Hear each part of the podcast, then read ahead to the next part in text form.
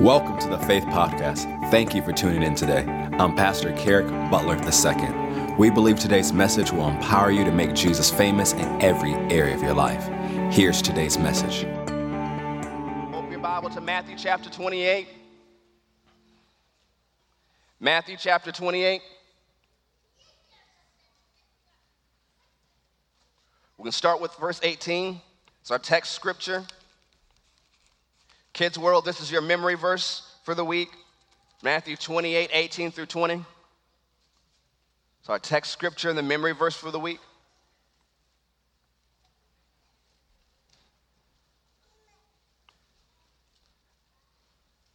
And also, great job, youth department, in leading that song. Y'all did a tremendous job. Awesome.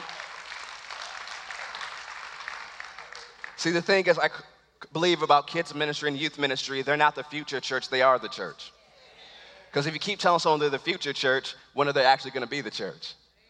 It doesn't matter what age group you're in, whether you're in Kids World, 620 Youth Ministry, whether you're single, married, living in Epistle, you are the church, and we're all called to do this together. Amen? So, Matthew 28, verse 18, notice what Jesus said after he was raised from the dead. And Jesus came and spake unto them and said, All power or all authority is given unto me in heaven and in earth. So that's a great statement, but Jesus doesn't stop there. Now he says, Go ye therefore. So, what is this? It's a transfer of authority. So, all authority has been given unto me. So, now I want you to go on that authority, teach all nations, baptizing them in the name of the Father and of the Son and of the Holy Ghost, teaching them to observe all things whatsoever I have commanded you. And lo, I am with you always, even until the end of the world. Amen. So, let's go back over this verse. What is the first thing Jesus told his disciples to do? Go. It's not a trick question. What's the first thing he said? Go. All right. Karen, I want you to help me for example. I want you to give me 30 jumping jacks. Ready, set, go. Go.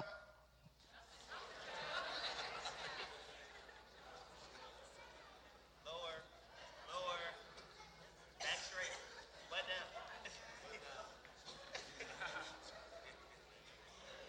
you slowing down, come on now, moving now. I never saw. What was that? That's only 10.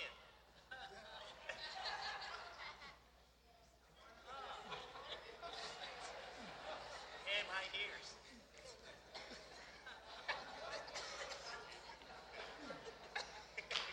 Six, seven, eight, come on, nine, ten.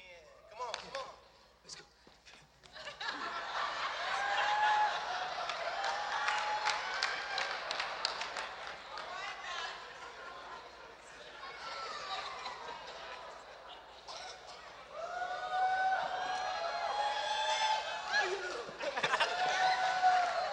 Now, that was good, but it's not what I asked for, right?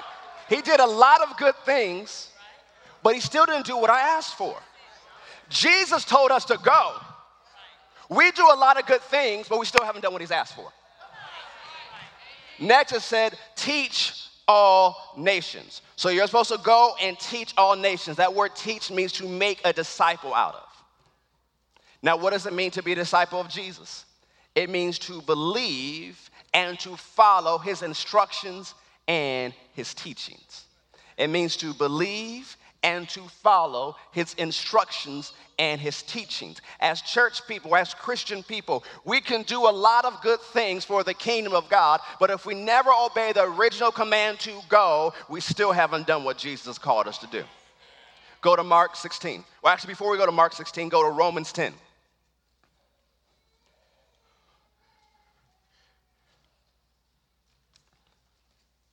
So we said a disciple is a person who believes and follows the teachings of Jesus. Now, Matthew 28 19 in the Amplified Classic Edition says, Go therefore and make disciples of all nations, help the people to learn of me, believe in me, and obey my words, baptizing them in the name of the Father and of the Son and of the Holy Spirit.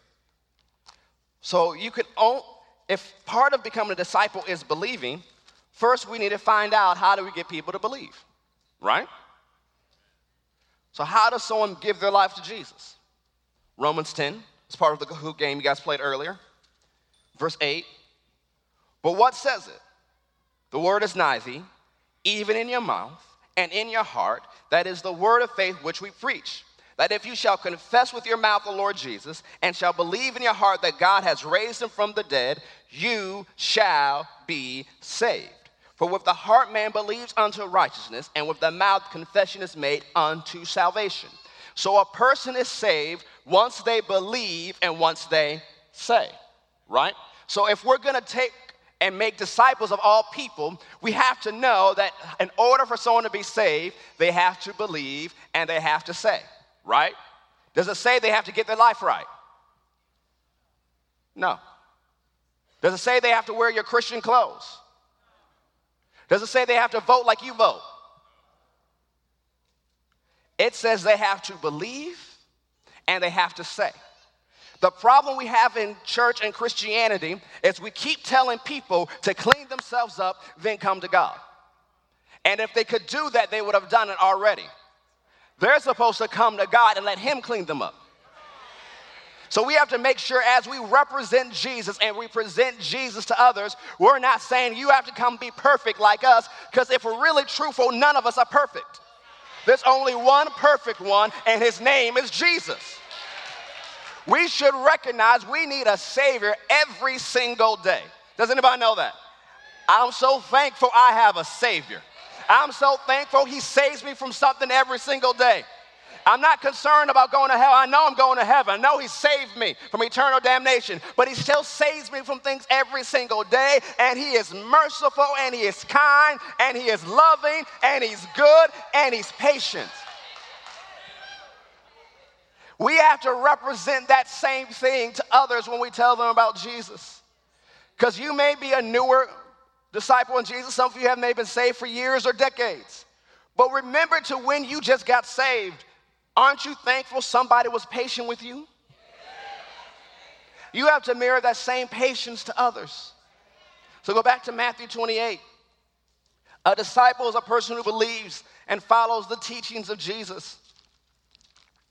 And then a lot of times when people get saved, like it says in the Bible, they are spiritual babes or spiritual babies. Once someone gets saved, we don't just leave them on their own. So, well, you're going to heaven, praise God, see you when we get there. Just like when you bring a baby into the world, the baby can't do anything by itself. You have to feed it, you have to take care of it, you got to change diapers 30 something times a day. In the same way, we have to take care of new believers. We don't just leave them on their own. And just because babies mess their diapers, you're not upset. Now, if a 40 year old man walked in here and messed up his pants, uh, we, we have a reason to be upset. But if babies mess their diapers, that's what they do. They're babies. What do you think baby Christians do? They make messes, they make mistakes. But if you consider yourself mature in the things of God, you help them. You see past their mistakes, you see past their issues, and you help them in the love of God. And so the thing is, you don't be so insulted just because their life doesn't look perfect. They just got saved last week. Well, they don't wear the right clothes to church. Well, if it moves you so much, go buy them a new wardrobe.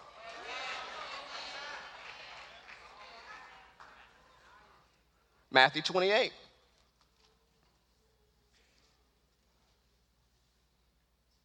Verse 19 Go ye therefore, make disciples of all nations, baptizing them in the name of the Father and of the Son and of the Holy Ghost.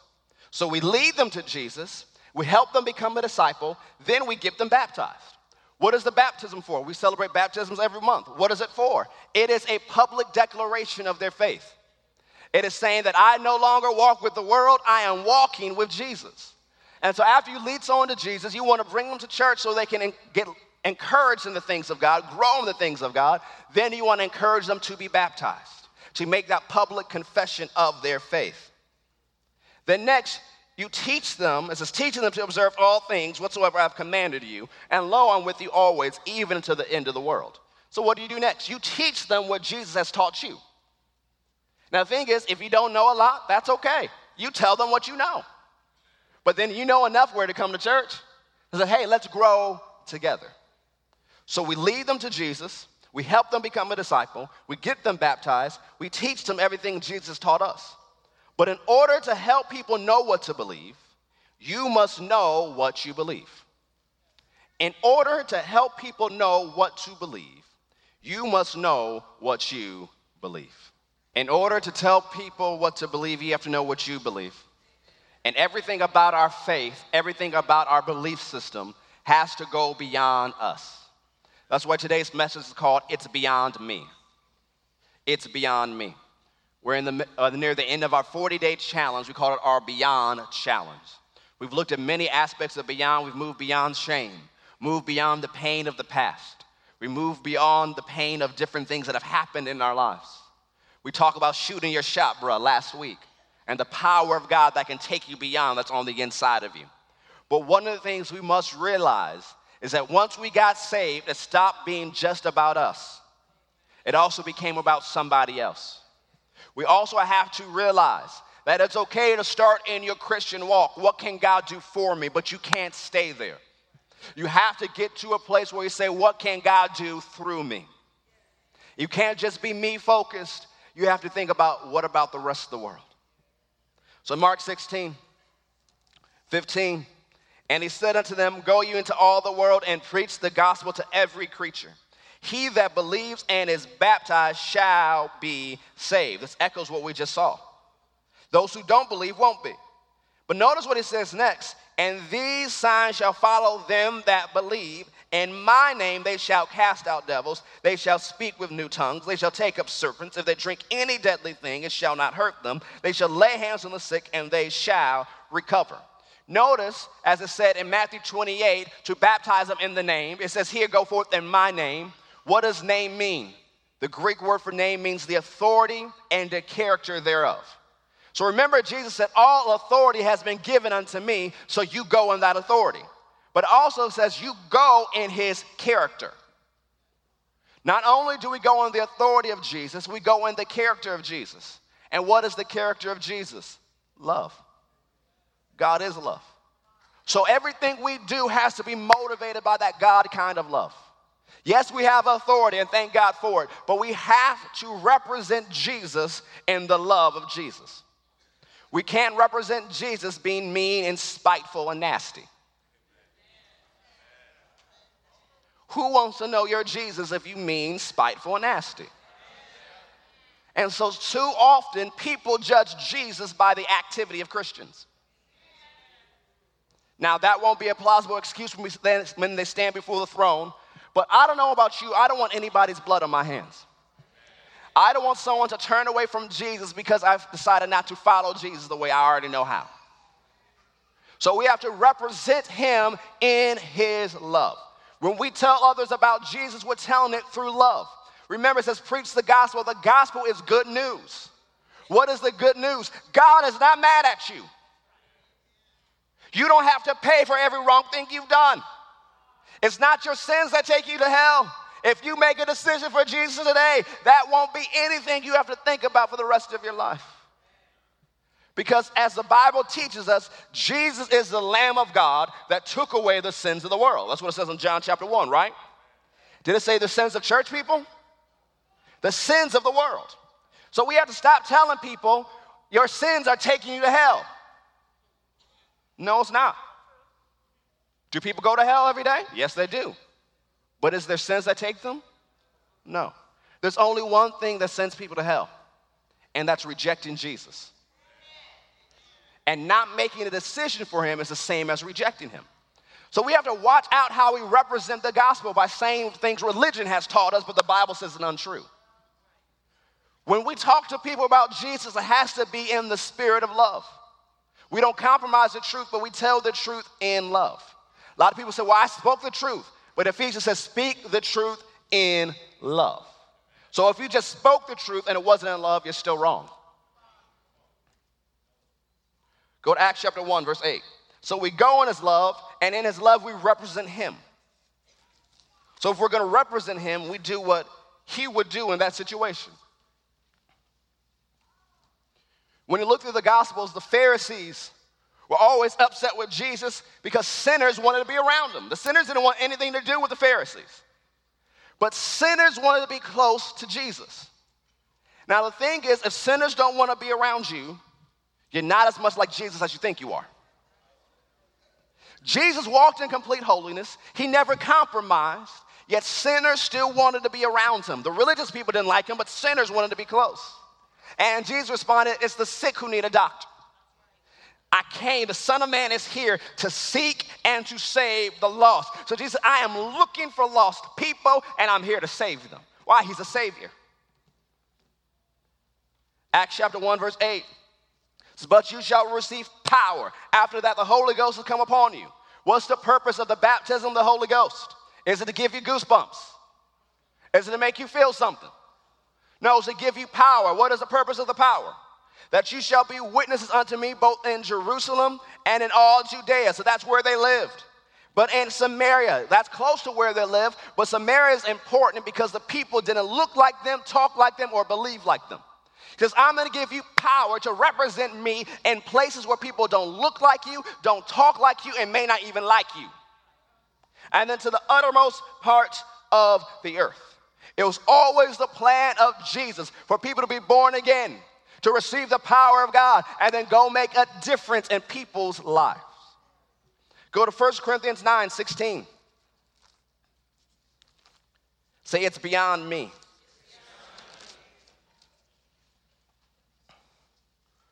First Corinthians 9, verse 16.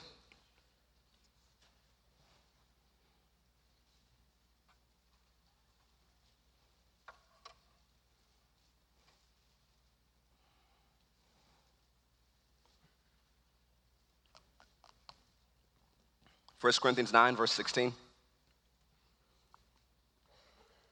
Notice what Paul says in verse 16. For though I preach the gospel, I have nothing to glory of or to boast of, for necessity is laid upon me. Yea, woe is unto me if I preach not the gospel. He said, I am compelled to preach the gospel. He says, It's not good for me if I don't preach the gospel. He says, That's what I am. I'm a preacher of the gospel. I gotta do what I'm here to do. How compelled are you to win people to Jesus? What is your mindset? I want to reach people for Jesus, or I must reach people for Jesus. Because most Christians say, oh, it would be nice if someone got saved. It'll be nice if my neighbor finally stopped living horribly and came to Jesus. It'll be nice if that relative I don't like comes to Jesus one day. It would be nice, but it's not a necessity. It's not like what Paul's experience is. I got to preach the gospel. I got to tell somebody about Jesus. We have to develop in our mentality as faith people. It's not, it would be nice if someone comes to church and gets saved. We must get people saved. That has to be our mentality. If not, we are still not doing the original commandment of go. We have to get beyond ourselves. Part of living the beyond life is getting beyond yourself. Go to Ephesians 4:11. Because some people says, well, that's the job of the preacher. Well, it is part of the job of the preacher, but it's your job too. Ephesians 4:11. It's the job of every age group. Whether you're in kids world, 620 youth ministry, whatever age group you are in, it is your job to win people for Jesus. Now, my brother here, Minister Reggie, He's just slightly competitive, just slightly. If you know him, he is super competitive. So I already know how he's going to respond. So, Reggie, when you play a game, do you want to win or must you win? He's thinking really hard about this. Oh, you plead the fifth. Now, yesterday we had our team faith games. And the 620 youth ministry team won. Because he had this mentality we must win. So some people go play games think, oh, it's not really how you play the game. as long as you have fun and get a participation trophy. We don't believe in that. But in the game of life, a lot of people approach the things of God like, well, it'll be nice if that happened. But there's no hunger if it is nice. The best players of any sport, they are hungry for victory. They are hungry to win. How hungry? They practice every day. They perfect their game because they must win, they must compete. And just because it doesn't work out in one game or in one championship doesn't say, well, I quit. They go back and practice harder because they said, I must do this. I must win. Do you want people to get saved? Or is there a compulsion in you? I must get them saved. I must see people want to Jesus. Ephesians 4:11. And he, Jesus, gave some apostles and some prophets and some evangelists, some pastors and teachers for the perfecting or the maturing of the saints, for the work of the ministry, for the edifying of the body of Christ. One of the reasons Jesus gave these ministry gifts, the apostle, prophet, evangelist, pastor, and teacher, is not to entertain you in the pulpit. He gave them to mature you in the things of God so that you can do the work of the ministry. Yes, it's the job of ministry gifts to bring people to Jesus, but it's not their job only. They are the coaches in this game, and they're supposed to give you instruction so that you can go play on the court. How many of you would pay to see coaches play the game? It's not much of you. And watch the players cheer them on. Go, coach, go. Go, coach, go. But that's what we do in the body of Christ. Go, preacher, go. Go, preacher, go. If you go, I don't got to do nothing. That can't be us anymore. We have to get beyond us. It has to be our mindset. We must reach people for Jesus. Go to Second Corinthians 5. We must do it. Second Corinthians 5. Father, I pray you grant each person in here that compulsion, an understanding of eternity that they must win people for Jesus. Second Corinthians 5, verse 15. Actually, back up to verse 14. For the love of Christ constrains us, because we thus judge that if one died for all, then we all dead. And that he died for all, that they which live should not henceforth live unto themselves, but unto him which died for them and rose again. Wherefore henceforth know we no man after the flesh, yea, though we have known Christ after the flesh, yet now henceforth know we know him no more. Therefore, if any man be in Christ, he is a new creature, thank God. Old things are passed away. Behold, all things have become new, and all things are of God, who has reconciled or brought us back to himself by Jesus Christ, and has given to us, say me, say me, say me, me, me, the ministry of reconciliation. What is reconciliation? The ministry of reconciliation is the ministry of bringing people to God, bringing them back together. If you're gonna reconcile, reconcile some friends, it means something happened to split them apart. But if you're gonna be the reconciler, that means you're bringing them back together. Sin split people apart from God. But if you have the ministry of reconciliation, you're the one that's gonna bring God and that person back together again. To wit, that God was in Christ, reconciling the world unto himself, not imputing their trespasses unto them. He's not holding their sins and all their mistakes against them and has committed unto us the word of reconciliation, the word of bringing God and people together again. Now then, we are ambassadors for Christ. As though God did beseech you by us, we pray you in Christ's stead, be ye reconciled to God, for he has made him to be sin for us who knew no sin, that we might be made the righteousness of God in him. We then, as workers together with him, beseech you also that you receive not the grace of God in vain. So, just like God worked through Jesus, God wants to work through you. He worked through Jesus in his earthly ministry, bringing the whole world to himself. He wants to work through you, bringing your world to himself. A lot of people think, well, it'll be great if the preacher can go to my neighborhood. It'll be great if we can go to your neighborhood, but we can't go to every neighborhood represented here. But what's better? You go into your neighborhood. What's better? You going to your Starbucks. What's better? You going to your favorite place to eat. What's better? You going to your school. You going to your job and bringing people to Jesus. We are God's ambassadors. That means we go and represent Him. When we send an ambassador to represent the United States, they don't go representing their own interest.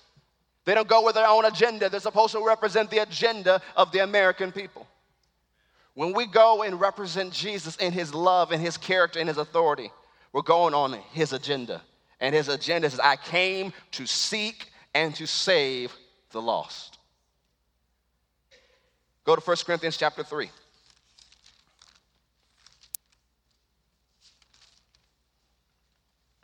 1 Corinthians chapter 3.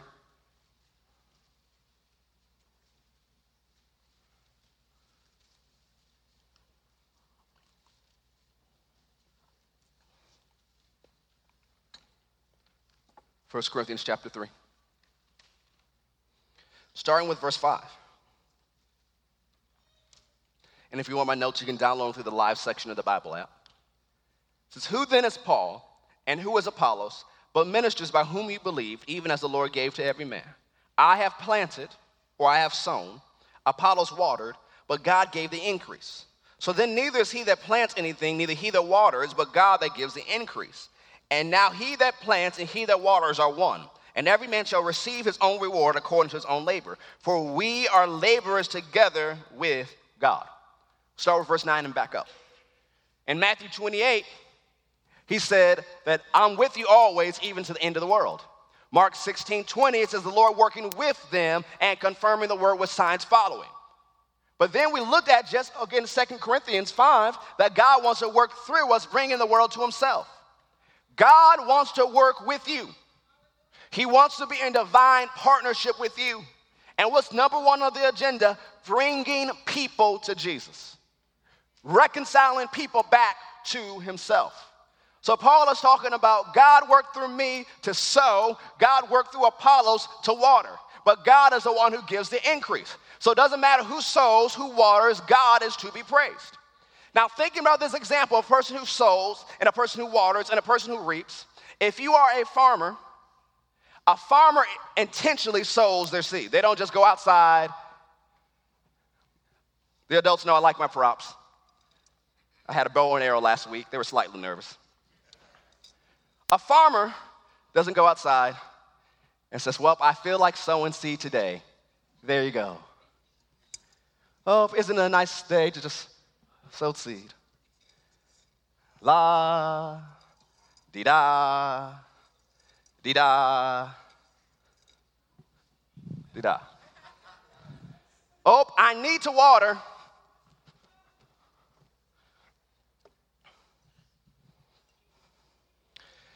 I thought about making a splash zone. Don't be so nervous. I'm not going to mess up your hair. La di da. Water here, water there, water everywhere. How many know farmers who do that? How many know they're not going to produce anything because they're not sowing with intention and they're not watering with intention? So many times we live our Christian life the same way. Oh, let me just share this post. Hopefully, someone will see this. Let me tell someone about Jesus. We don't go with the same intention. We have to be focused if we want to sow, and focus if we want to water, and focus if we want to harvest. God has a plan. Say, God has a plan. Say, God has a plan to win my family, to win my friends, to win my neighbors, to win, win my coworkers to win my classmates. And I will follow that plan. Go to John 4.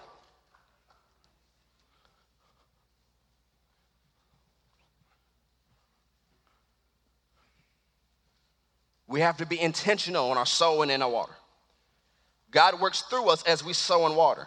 So just because you tell someone about Jesus and they don't get saved, don't give up thinking you're the worst Christian in history. You sowed a seed. Someone else comes on, they tell them about Jesus, and nothing seemingly happened. That's okay, you water the seed. One day somebody's gonna come by and talk to them about Jesus, and they're gonna follow Jesus. They're gonna reap the harvest. And in heaven, the sower, the water, and the reaper get the same harvest. So it's still your job to tell people about Jesus and his love, but it doesn't mean you give up just because no one got saved. I remember the story of a person. It was a story a long time ago. Their hobby was making shoes, their job was making shoes. They loved to tell people about Jesus, but seemingly in his life, no one ever got saved. He tried, he tried, he tried. Then one day a young man came in and he led him to Jesus and he got saved. As far as he knows, that's the only person that came to Jesus in his entire life. That man became a preacher, became a circuit rider back in those days, would go to different churches preaching the word, preaching the word, and people got saved. But then one day, this man or one of his converts was preaching, and this 16 year old kid came up and got saved. His name was Billy Graham. The man who made shoes gets credit for everything Billy Graham did. Not just Billy Graham. Someone sold, someone watered, some got an international multi million harvest. Think about whose life you may be impacting, especially serving in kids' world and youth ministry. A future president could be in your midst. Future senators, future billionaires, future teachers, future parents. And you have an opportunity to impact eternity. Because in Kids World and 620 Youth Ministry, we don't just have them down there and just throw some seeds in the air, throw some water in there. We're intentional. We have a goal that by the time they live Kids World, they are saved and filled with the Holy Ghost. By the time they leave 620 Youth Ministry, they know what God has called them to do. It's intentional. We're teaching them 620, it's 1 Corinthians 620, how to glorify God in their body and their spirit, which belongs to God. It's intentional.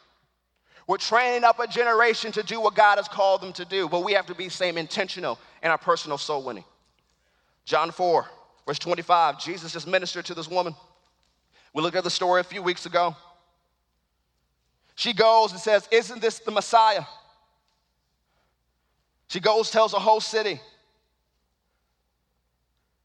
Verse 30, then they went out of the city and came to him. In the meanwhile, his disciples prayed him, saying, Master, eat. But he said, I have meat to eat that you don't know of. Therefore said to the disciples one to another, Has any man brought him to eat? Jesus said unto him, My meat is to do the will of him that sent me and to finish his work. Say not ye, there yet four months, and then comes the harvest. Behold, I say unto you, lift up your eyes and look on the fields, for they are white already with harvest. And he that reaps receives wages and gathers fruit unto life eternal, that both he that sows and he that reaps may rejoice together. And herein the saying is true one sows, another reaps. I sent you to reap on the whereon you have bestowed no labor. Other men labored, and you are entered into their labors. And many of the Samaritans of that city believed on him for the saying of the one which testified, He told me all that I ever did. Now think about this. They're in Samaria. The disciples are Jews. They don't like Samaritans. They don't know why Jesus had to go through the city in the first place. When you read beginning John chapter 4, Jesus said, I must go. So he's there, leads this woman to him. She goes and tells everybody else about him. And he says, Lift up your eyes. The fields are white with harvest. When the disciples lifted up their eyes, what did they see? All the Samaritans coming to Jesus. Sometimes harvest doesn't look like what you expect. See, we all shout, it's harvest time, praise God, it's harvest time, right? It's a good thing. A harvest time for miracles, a harvest time for people getting saved, a harvest time for finances. But if you're a farmer, the harvest time is not when you sit down and kick up your feet. The harvest time is when you get yourself up and go do some more work. You may have to wake up a little bit earlier. You may have to stay up a little bit later because you have to harvest while it's harvest time. A lot of people miss their harvest in multiple areas of their life is because they don't put in the work when it takes to harvest. And the harvest looks like hard work, so they miss it because they want a handout from heaven. When God has called us to be harvesters. So harvesting will take effort. It will take work, but work under the anointing of God. It will take work to love people. It will take work to be patient with people. It will take work to invite them. But we're called to that work. Go to Matthew 9. Almost done.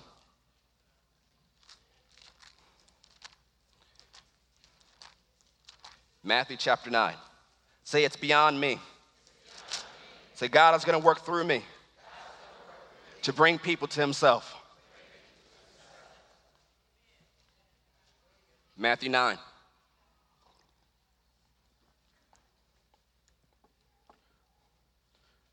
Let's look at verse 35. Before that, say, I don't just want people to get saved, I must reach them for Jesus. Matthew 9, verse 35. And Jesus went about all the cities and villages, teaching in their synagogues and preaching the gospel of the kingdom and healing every sickness and every disease among the people. But when he saw the multitudes, he was moved with compassion on them because they fainted and were scattered abroad as sheep having no shepherd. Then saith he unto disciples, The harvest truly is plenteous. Say that. Say, The harvest truly is plenteous, but the laborers are few. So, what does Jesus say in verse 38? Pray therefore that the Lord of the harvest will send forth laborers into his harvest. So a lot of people are okay, God, send laborers. We pray, Lord the harvest, you'll send laborers to do the harvesting. They're okay with doing that, and we should pray that prayer every day. But in chapter 10, he then anoints his disciples and sends them out. And we read in Luke, after he sent his disciples, he sent 70 others. So you don't just stop with prayer, you start with prayer. And then you pick up your feet and go harvest. You can't just pray for the harvest. You got to go and work that harvest. Go to chapter 4. So pray and then go. So in chapter 9, Jesus tells them what to pray, and in chapter 10, he sends them to harvest. So back a few pages to Matthew chapter 4, verse 18. So we talked about sowing, we talked about watering, we talked about harvesting. On the same subject, Jesus gives another example. When he calls Peter and the disciples, we know reading the other gospels is after they got a great boatload of fish. Matthew 4:18. And Jesus walking by the Sea of Galilee saw two brethren, Simon called Peter and Andrew his brother, casting a net into the sea, for they were fishers. And he saith unto them, Follow me, and I will make you fishers of men. See, individually, you can take a fishing pole and catch some fish, right? I think the only time I've been fishing in my life, I think my grandpa took me I was 10 or 11. And you know, if you're gonna fish, you're gonna put bait on the hook, right? Worms, dirty, squiggly worms. And if I were to pull some worms out of this bucket, none of you will want to hear what I have to say. But Bait comes in many forms.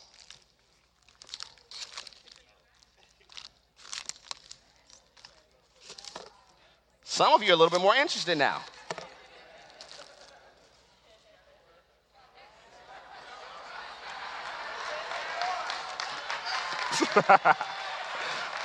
All the parents are like, Yes, we are very interested as you pull out that caffeine.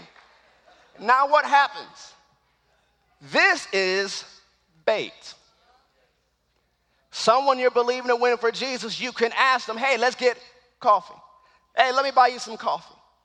You know what they like. You start buying them things to say, hey, why don't you just come and listen? One of the reasons we do different events is yes, we enjoy them, but we believe in being fishers of men. So you got to lay out some bait if you want to catch. Depending on what you want to catch, depends on what bait you lay out.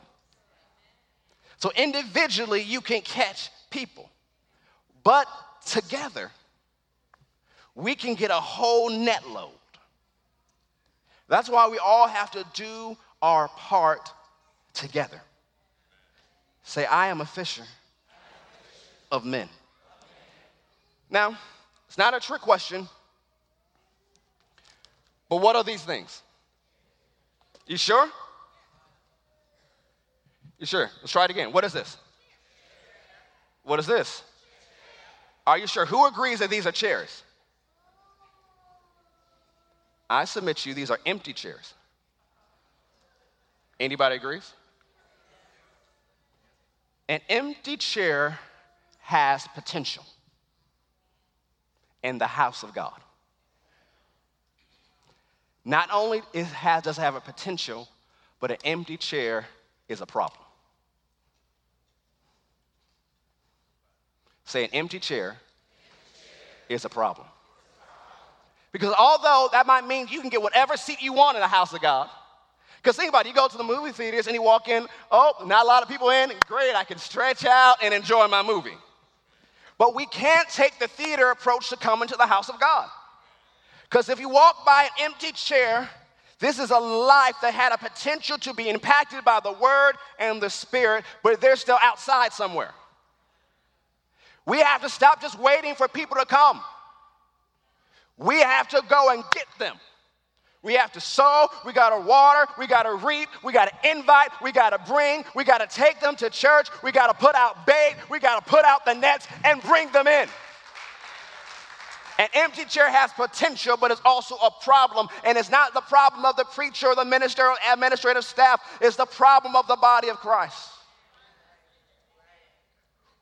We have to win people for Jesus. We must win people for Jesus. I'm adopting this mentality. I heard a man of God say it a couple weeks ago, and I believe it's true.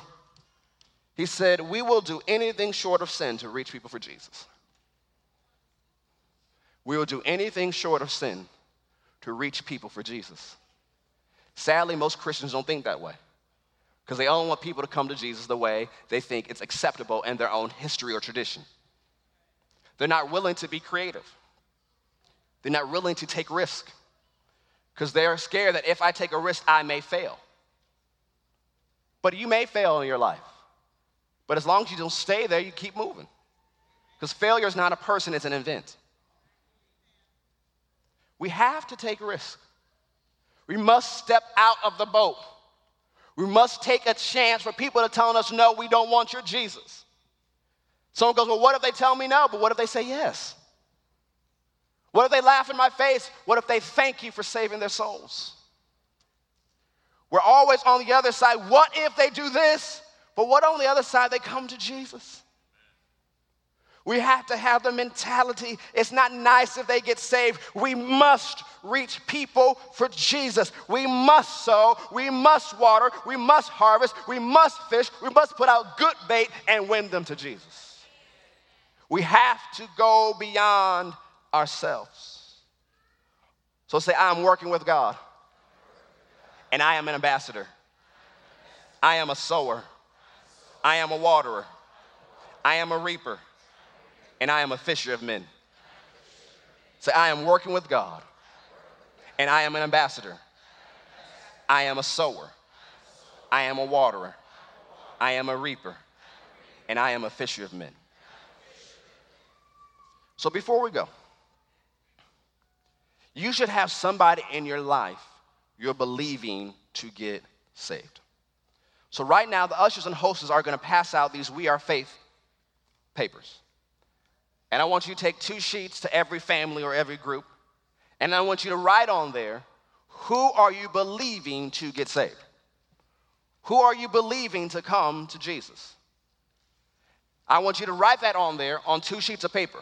One of those papers, I want you to give it to the usher or hostess on the way out, because those are the names I'm going to pray over every single day. But then I also want you to take a copy home so that you can pray for them every single day.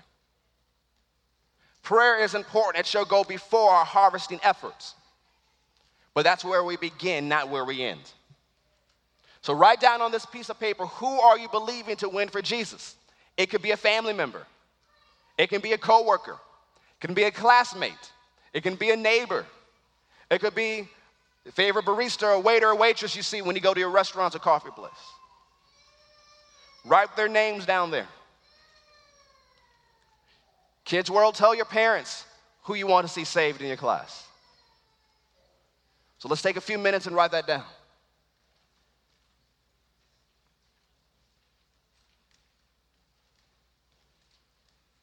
We must reach people for Jesus.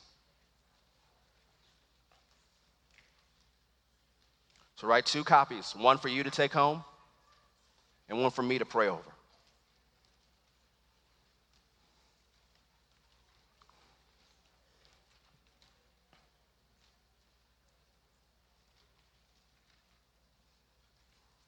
And if you're on Facebook Live, you can email us at info at fccga.com and we'll pray over those names as well. So on Facebook Live, email us at info at fccga.com and we'll pray over those, com- those names as well. Same as if you're listening on the podcast right now. Info at fccga.com. We must reach people for Jesus. And we will do anything short of sin to reach people for Jesus. So, who are you believing to get saved? Usher, I see some hands over there that need the papers. Write as many names as you can think of, as many people you know.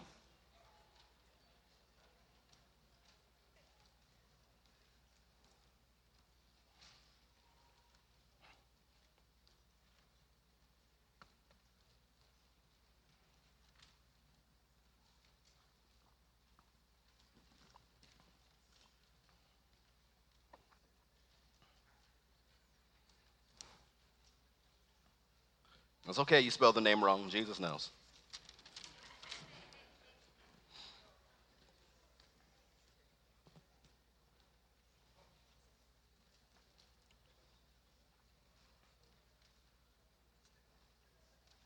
So, one copy you're going to keep, and one copy you're going to give it to the ushers and the hostesses on your way out. There's some more people in this section that need the papers, some in this front section as well sitting behind the living epistles.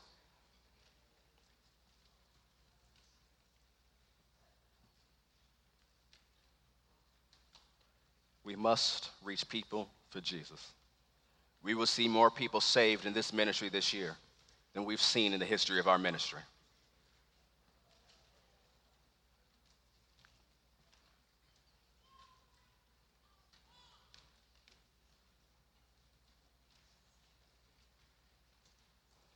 So when you pray for these people every day, you want to pray that Ephesians 1 prayer for them, that God opens their eyes, that He softens their heart. And then you pray what we saw in Matthew 9, that God sends the right laborer across their path. And He told God, I am open if you want to use me. Just tell me what to say and I'll say it. See, the thing is about faith, He'll give you the first few words, and then by faith, you'll get the rest. So that means you step out, you talk to them, and you're led the Spirit by the Spirit the rest of the way. All right. Give you about one more minute.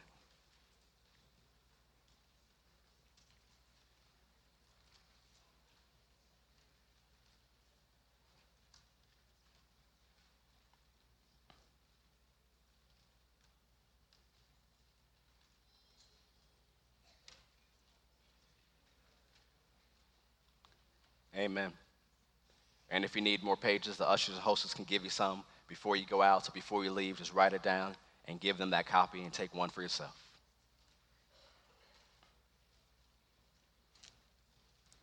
See, the thing is, the fact that you're taking time to write their name down, that tells you you're a person of faith. Because if you didn't think it was possible, you wouldn't write their name down. But with God, all things are possible. And the context of that scripture was bringing people to Jesus who seemed too hard to bring to God.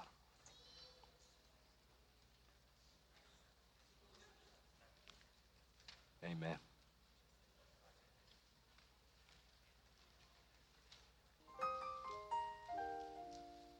Stand to your feet.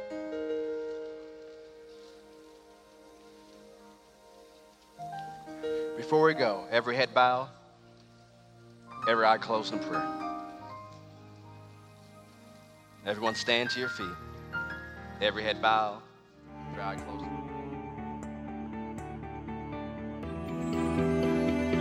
I hope you enjoyed today's message.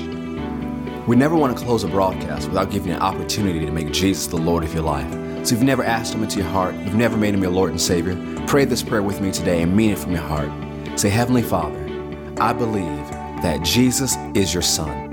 I believe that He died for me, but on the third day you raised Him from the dead. Dear Lord Jesus, come into my heart, save me now, forgive me of my sins, fill me with your Spirit, and help me to live this Christian life. If you prayed that prayer and meant it from your heart, we believe you've been born again we ask that you email us at info at fccga.com. That's fccga.com to let us know about the decision you've made for Christ today. Have an amazing day.